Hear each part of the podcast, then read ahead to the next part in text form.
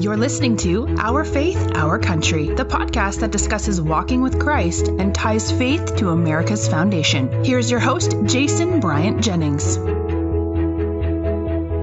Proverbs 22 6. Start children off on the way they should go, and even when they are old, they will not turn from it. The connection here the Northwest Ordinance of 1787, which has a clause in it that states religion, morality, and knowledge being necessary to good government and the happiness of mankind, schools, and the means of education shall forever be encouraged. My guest today on this episode co hosts Fox and Friends on the weekend on the Fox News Channel, Saturday and Sunday from 6 to 10 a.m. Eastern.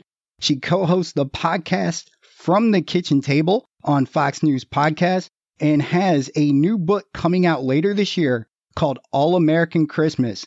If that wasn't enough, she's also the world's best bowler in heels. Rachel Campos Duffy, welcome to Our Faith, Our Country.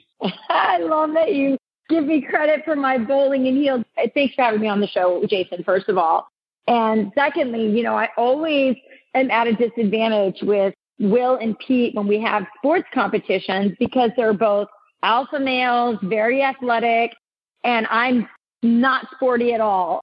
I do a Peloton and that's it, you know. I have a secret talent. You know, some people have secret superpowers.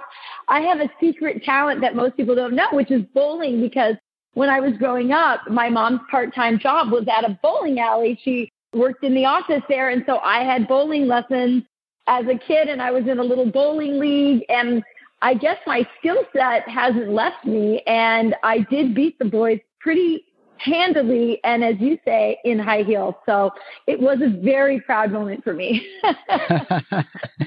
Rachel it's great to have you on. Let's talk about growing up and what you've described in the past as a strict catholic family. Talk a little bit about your growing up and how it's really shaped you first of all i grew up in a military family so i grew up overseas primarily living all over the world my dad is mexican american my mom is from spain I lived in Spain. I lived in England. I lived in the Middle East. I lived in Turkey for a while. I lived in Peru. And so I've, I've just been all over the world. My parents were very amazing in that wherever we went, they made it a priority for us to travel and get to know the world. And I think that was very formative for me as a child growing up, especially since I lived in such amazing places like Turkey, where the early Christians were. And so growing up, I took tours of Cappadocia where the Christians hid out. I've been to the seven churches and I got to experience so much of our faith in real places and then going to gorgeous cathedrals in Europe and all of those things. So th- those were very formative experiences. But yes, I also grew up in a very Orthodox, devout Catholic family. For my parents, that is the defining thing about our family that they wanted us to really feel that we were part of the church and that we were raised with the values of the church. And that was definitely the most important thing happening in our lives. My mom was a catechism teacher and then a director of catechism wherever we were stationed in the military. And we never missed mass. And whenever we could, we went to Catholic schools. So it was definitely a, a very Christian family. I think it gave me a good foundation for all the other experiences that I had as an adult. One of the things family wise that you explained and talked about a little bit a few years ago in an interview you did was your motto when it comes to raising your kids. And it's my job isn't to get you into Harvard, it's to get you into heaven. Talk to us a little bit about the meaning behind that for you. You know, it's interesting because you had Ainsley Earhardt on as your very first guest. And I remember the first time I told Ainsley that that was my mommy motto. Because a lot of people with just one kid or two kids often say, well, how do you do it with nine? And my response to them and my response to Ainsley was, I keep it simple. If that's your goal to get your kids into heaven, not Harvard, which by the way, if they go to Harvard, they might not end up in heaven at this rate. I would say that it simplifies life because there are so many things distracting us as parents. There are so many people trying to keep up with the travel soccer teams and the extracurricular programs and all, there's so much thrown at us and there's so much distractions for us as parents and, and what to focus on. And when you get down to the brass tacks, what do you really want? I love my kids and my husband so much that I want to make sure I see them when I'm in heaven, God willing, that I end up in heaven. I want us all to be together again. And that's my job as a parent. That's my husband's job is to make sure we raise children who are prepared to, to get to heaven. And so if that's the goal, then like, because you can't afford the, the tennis team, I remember I had a child who really wanted to take tennis. And at that time, it was expensive and we, we couldn't afford to do it. And if I didn't have that motto, I might just beat my head up, oh, you know, up against the wall and feel all that parenting guilt about it because she had other, you know, friends whose parents could afford to do that. I couldn't with all the kids I had and the salary we were on at the time. And so I didn't beat myself up over that because I knew that what I was giving her in the long run was the most important thing. And I think that you could name a series of other dilemmas that parents face and life choices we have to make. We had to make a decision as a family about my husband's career. He loved being a congressman. He adored it. He was really good at it. A lot of people, you know, once he got out, wanted him to run for governor. But we made a decision after about 10 years in office that while we have no regrets about serving our country in that way and moving the ball forward politically, which I believe my husband did in office, he was very pivotal in getting Donald Trump elected and many conservative policies that we personally believe in. It took a real toll on our family. And we had a lot of signs from God that, you know, it was just too much. And the final sign we got was we had our ninth child. We knew she was going to be born with special needs. And we thought, you know what? We don't know what we're going to have to do to meet the needs of this child along with all the other children we had. And we really thought that that was the final sign from God because we're always listening and praying and trying to see what God is trying to direct us to do. And my husband said, I love public office, but right now I think I need to focus on my family and I'm going to make a career change right now and I may go back later to run for office again because he really loves that career. He loves doing that, but our first job is for our kids. So again, when your goal or when your your mission is to get your children into heaven, it becomes easier to make these decisions that could really be very difficult when you don't have your priorities right. And in fact, Jason, our family has hanging in our kitchen our family mission statement. And I think every family should have a mission statement, just like any corporation does. It's easy to lose focus. And so as a family, I think it's a really good idea for families, for parents to sit down, make a mission statement, sit down with the kids, see if there's something else that, you know, everyone can agree on that needs to be added or whatever. Every family should have a mission. And I believe that at, at its core, its main mission is to love and serve God and to make sure that we are serving and loving each other in a way that helps us all get to heaven. Rachel, you brought up the person that I wanted to talk about next on the show with you. I haven't mentioned this on the show. I'm adopted and I was adopted when I was three months old. So this next topic really means a whole, whole lot to me. And Rachel, I know you probably know where I'm going with this. Texas just came out. Supreme Court upheld the heartbeat law for Texas. You and Sean both have done a lot of work with one of the top three governors in our nation with Kristi Noem, having to center around Valentina and Down syndrome. Talk a little bit about that work and why you feel that every life is just so, so precious. It is. This bill appears to be now the law of the land in Texas. At six weeks, when a heartbeat is detected, you can no longer have an abortion, or in the way the law is written, you can sue someone who is having an abortion or aiding and abetting in an abortion. It's a very kind of tricky law. It's a way for them to get around judicial review think the pro-life movement has been very smart to work incrementally. And this is one of the ways they got around something, you know, they've been trying forever to do a heartbeat bill. We don't know if this will end up standing for, you know, it's obviously going to be challenged. But here's what's interesting about it is that it passed in Texas. And what I see happening in the pro-life movement, Jason, is that while we should be working to find ways to incrementally change the law and ultimately overturn Roe v. Wade, and maybe then it'll go back to the states and there'll be some states, you know, that choose to ban abortion altogether, which would be a wonderful thing. We really have to thank technology for where we're at. The reason why this bill passed is because Americans are becoming more pro-life, not less. And the reason they're doing that and the reason why their opinion polls are changing and every year becoming more and more pro-life is technology because Americans are meeting their babies when they're in the womb. And many of these young mothers today, even ones, you know, who get pregnant and it's not what they expected, have met their siblings in utero before because 4D ultrasound technology has been around for a while now and young mothers grew up with it. Um, as I said, saw their siblings in utero in 4D images that are not grainy images, the kind that I saw with my first baby 22 years ago.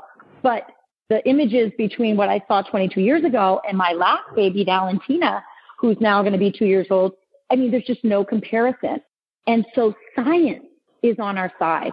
And pro choicers increasingly look like science deniers, people who can't appreciate or understand or are in denial of fetal development. So when you see a 4D ultrasound, Jason, it's just impossible to deny the humanity of a fetus. Our country is becoming more pro-life. The pro-life movement is clever to keep pushing the envelope, just as Texas is doing. Already, Florida has said that they're going to jump in, and there's going to be other conservative states that are going to say, hey, it worked in Texas, we're going to give it a try. And we should keep pushing that envelope, and we should still be thanking God every day for this technology because the more we have a window into the womb, the less likely that the other side, the pro aborts, will be able to push their lies and their euphemisms about blobs of cells and all the other words that they use to dehumanize a baby.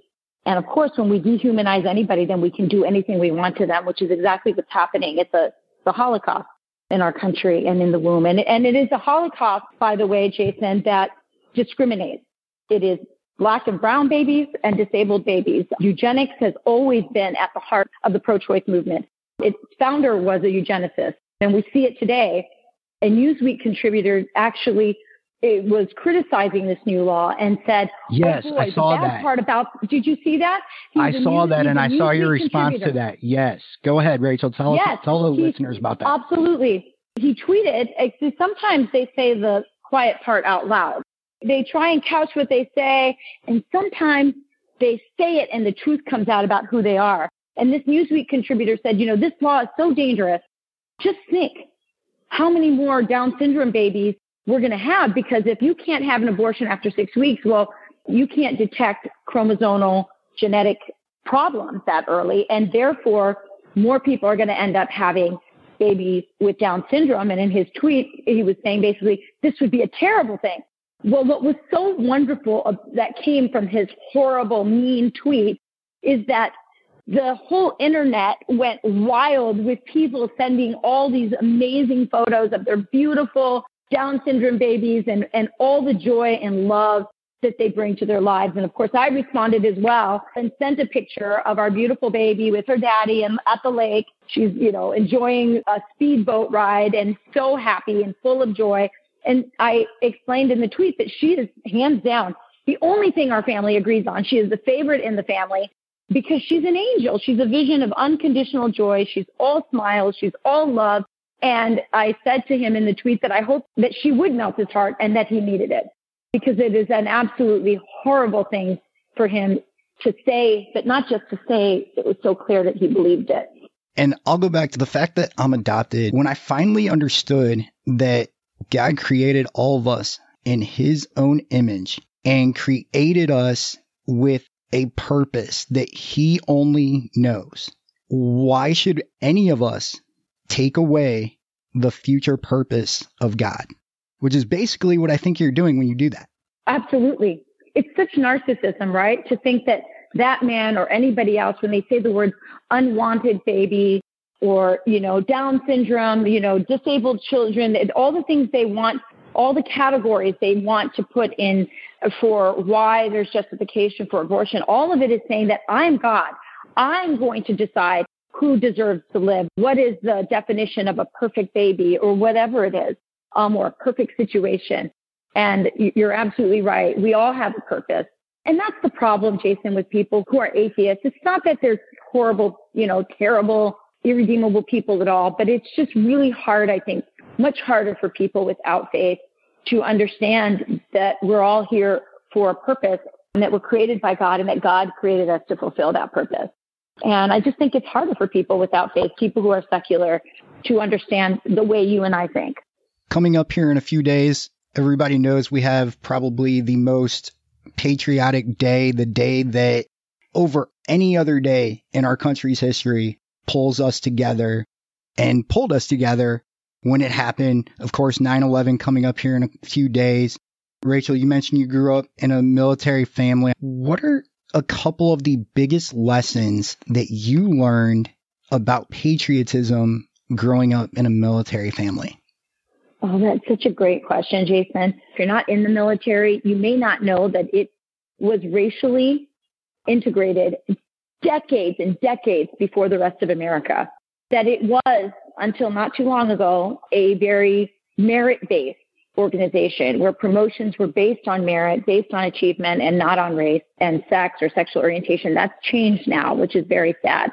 When I was growing up overseas as an American, we just saw each other as Americans. Um, here you were in this foreign country. We were united by the fact that we were Americans and we all missed America. The USO would come. I've talked about this on the show before. USO would come. We'd see, you know, I remember being a little elementary school girl and seeing the Dallas Cowboy cheerleaders for the first time and going, oh my God, this is what America, you know, because I was overseas so much. And it just felt like America was coming to us, you know, and they would bring Broadway plays to our base theater. And there was just so much that I loved about America. But what I loved about living overseas as an American is we never saw race.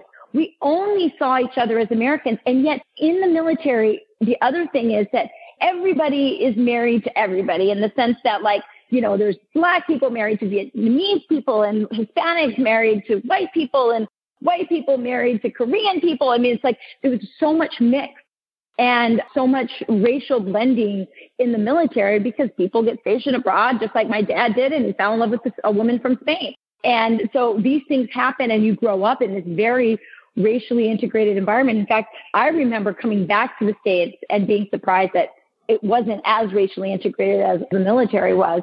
I think that my sense of patriotism was enhanced by living abroad.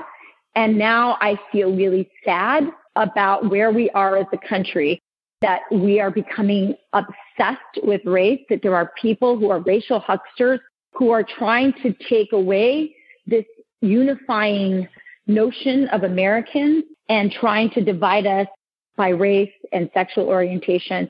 I wrote a book called Paloma Wants to Be Lady Freedom. It was my first children's book. It did very, very well. And I wrote the book because I feel like when I go into the children's section, the cultural left is absolutely targeting our children. All of those books that I saw, the ones being promoted, the ones being pushed by Barnes and Noble, the ones that when you get, go onto Amazon appear on the forefront for you to, you know, purchase the most, they're all about diversity. And diversity is fine, but we're forgetting to tell our children the stories about what unites us as Americans. And that is patriotism. That is love of country. They're tearing down our history and they're tearing down these bonds, these civic patriotic bonds that we've always had and that have always made this experiment of having people from different races and countries come to this one place in search of freedom. And if we continue to break this down, where I think we're seeing this nation being pulled at the seams. I don't know how much more we can allow the left to push this agenda without there being a civil war. And it may not take the form of a violent civil war like our first civil war, but it just may, and we're starting to see strains of this, it just may be a cultural and an economic civil war. You're starting to see even people within their own states, if you live in a purple state like I did in Wisconsin, that conservatives are starting to move to towns that are conservative. And so the, the red zones are getting redder and the blue zones are getting more blue. And that's not just because of gerrymandering. We're starting to see that it's people voting with their feet. And you're starting to see people go, you know what? I want to live in the free state of Florida. and they're people who want that kind of freedom from all the regulations and mandates and craziness that happens in blue states are moving to a place like Florida. And so we're starting to see this kind of division. And I don't think that it is Republicans who are pushing this agenda or conservatives. I think conservatives are just at the edge end of the rope. They have no idea what else to do. They don't feel like they have any control because the institutions have all been now dominated by the left. Conservatives were fighting for elections and the left was much more deliberate and they were fighting for territory. And by territory, I mean institutional territory. And they started to take over education. They obviously have dominance over Hollywood and culture. And now through the Trump administration, it was exposed and we now see that they have control of even the entire federal government. I mean, the CIA, the DOJ, these places were all dominated by the left. And so what we're seeing is that it is becoming harder and harder for conservatives to have a voice. And so they're starting to go, you know what, we, we might have to just live in Christian conservative enclaves. And I don't think that's what America was supposed to do, but I just don't see what other options we have if continue to cede more and more territory to the left. A couple more topics here. We all know that the Pledge of Allegiance has been under attack for a long time. I remember back to elementary school when it was not under attack, and every day, kindergarten through sixth grade, we would always start our school day off with the Pledge of Allegiance. Recently, out in Iowa, the governor signed the bill to require the Pledge of Allegiance in schools. Awesome job that they did out there in Iowa to get that done.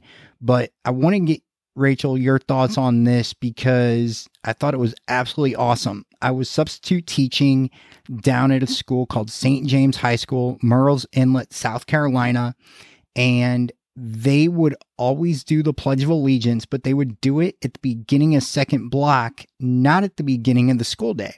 And I asked the students why they did that, and they said, We have so many students that have late arrival that our principal wanted to wait until everybody could be there. And that's why we do it at the beginning of second block. Rachel, your thoughts. I love it.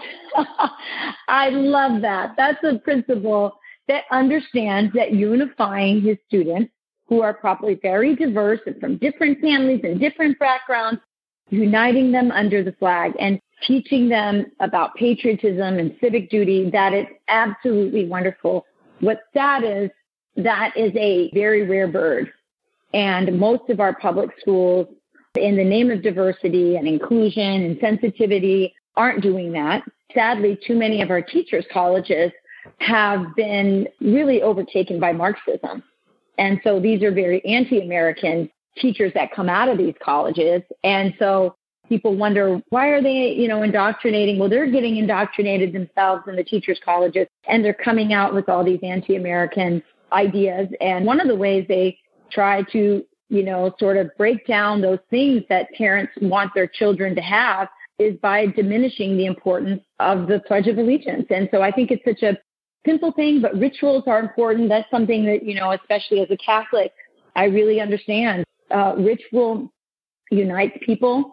Ritual gives us a sense of history, a sense of connection to our past. In a pluralistic, multiracial society like ours, it's absolutely imperative.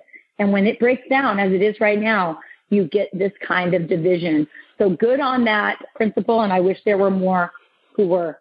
Rachel, I know that we may be breaking some news here with something you have upcoming. I had a chance to watch all of the episodes that you did on Fox Nation for your special Women of the White House. There's a second season coming up. What, if anything, did you find out regarding our former first ladies and faith?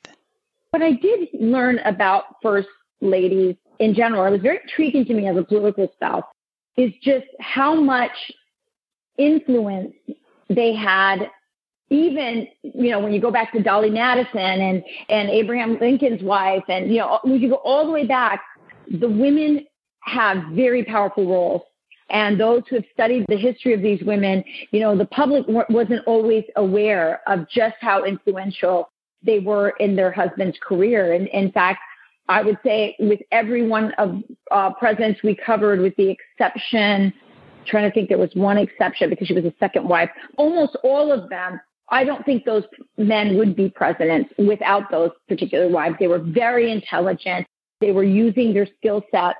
They were performing diplomacy on behalf of their husbands and helping their husbands to advance. So that to me was extremely fascinating. To be honest, none of the women that we covered left a very indelible faith story that I could say that I was gravitated towards.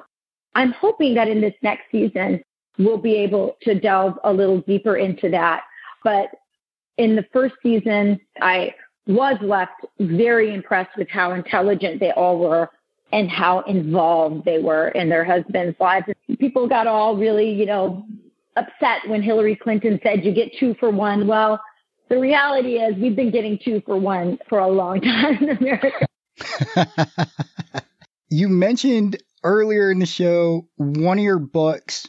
You have another book that is due out. Amazon saying November 16th, All American Christmas. It's co written by your husband. I've read the description of this. It sounds like there are some amazing stories, but I'm going to tell you, Rachel, I can't in my head picture Bret Baier running out onto a baseball field at an MLB game. What's interesting about it is there's going to be stories from lots of different people. So Sean and I are sort of the hosts of the book, and there is stories about our family and Christmas, but there is Steve Doocy and Ainsley and Brian and I believe Tucker and there's just a lot of people. Geraldo, love Fox News and you love all the people that are hosting the shows or appearing on the shows. You're going to get to get an inside glimpse into how they celebrate Christmas. And we're all so different. It's a very diverse, you know, group of hosts. And so I think it's a really interesting thing. And again, this is something that unites us, these traditions around Christmas. And that's why so many of us are fighting to make sure we keep it Christmas and not holiday and that we celebrate things that unite us as a country. Mention your podcast tell my listeners about that because I think one of the favorite episodes that I've listened to for me personally was the one that you and Sean did with Puck because that guy is hilarious. So tell my listeners a little bit about your podcast. That's so funny that you said that. He just texted me and said, I want to do another episode with you guys. So you might get that, Jason. So we have a, a podcast. It's called From the Kitchen Table during the pandemic, Sean and I were we would hang out more at the house, and we had things we wanted to say. We literally put our phone on the kitchen table and next to a, a stack of books, and just recorded our, you know, a conversation that we wanted to have about what was going on in the world because so much has changed. This past year, I think we're going to look back and go, you know, what happened here? How did we lose all of our freedoms? Why did we agree to do all these things?